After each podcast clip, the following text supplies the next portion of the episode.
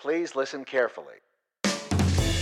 Hello, and welcome to Caveat Realtor with Virginia Realtors, where we discuss the real issues that realtors face. I'm Jessica Toon. I'm John Haley. Remember, Caveat Realtor is meant to provide general legal information. The information, forms, and laws referenced in this episode are accurate as of the date this episode is first released.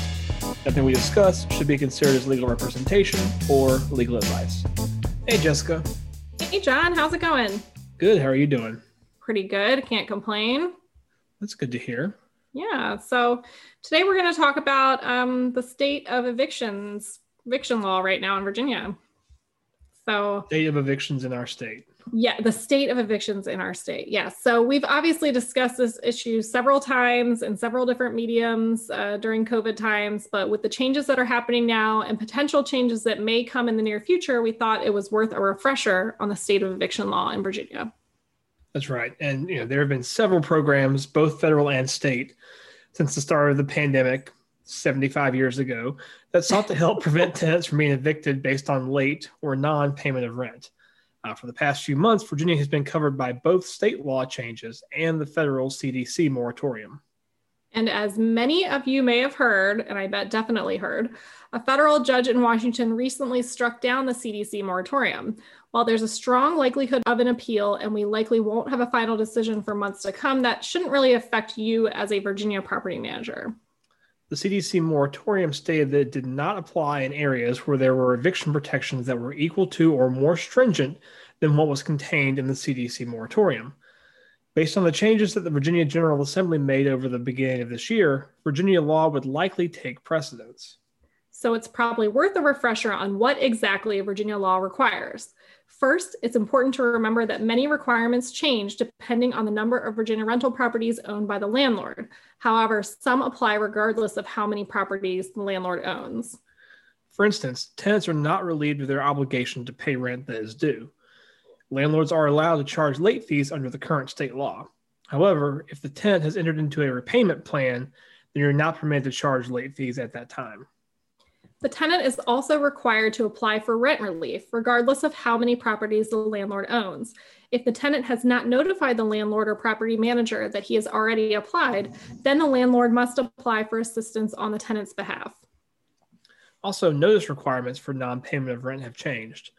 Previously, you were only required to provide the tenant with a five days notice before eviction due to non payment, hence the term five day pay or quit notice you must now provide 14 days notice before terminating a lease on the basis of non-payment. That notice must also include some important facts for the tenant. It must include information regarding the Virginia rent relief and how to use 211 to obtain information about any additional federal, state, and local rent relief programs. Now, for some of the distinctions based on how many properties the landlord owns. If the landlord owns five or more properties in Virginia, the notice must include a statement letting the tenant know that she can submit a statement regarding the loss of income due to COVID. In doing so, the tenant can opt to enter into a payment plan. There are a few exceptions to this rent relief program requirement. For one, if the tenant refuses to cooperate with the landlord's application for relief, you can proceed through the termination process. If the relief program does not provide approval within 45 days or the tenant does not qualify for the program, you can also move to termination.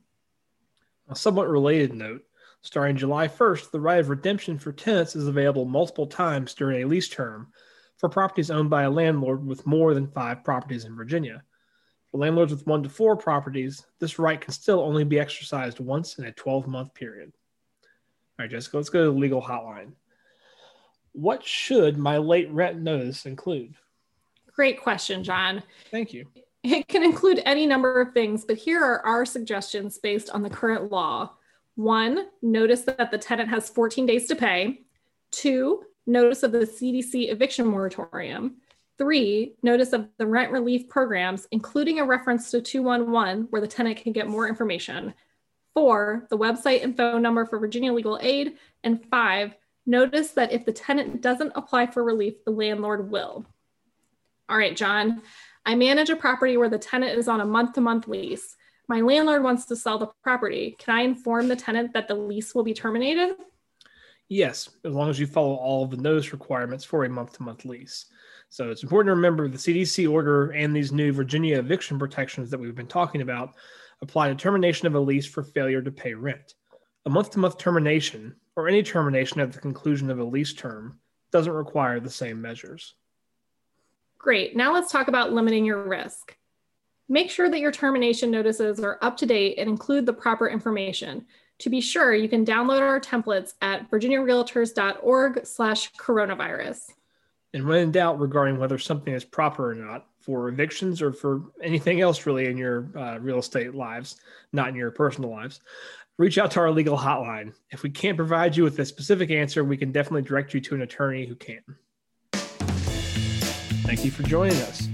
Caveat Realtor is a weekly podcast with episodes released every Tuesday. Our podcast is available for streaming through iTunes, Stitcher, Spotify, and Google Play. Subscribe to our podcast to get automatic updates when we have new episodes and rate us.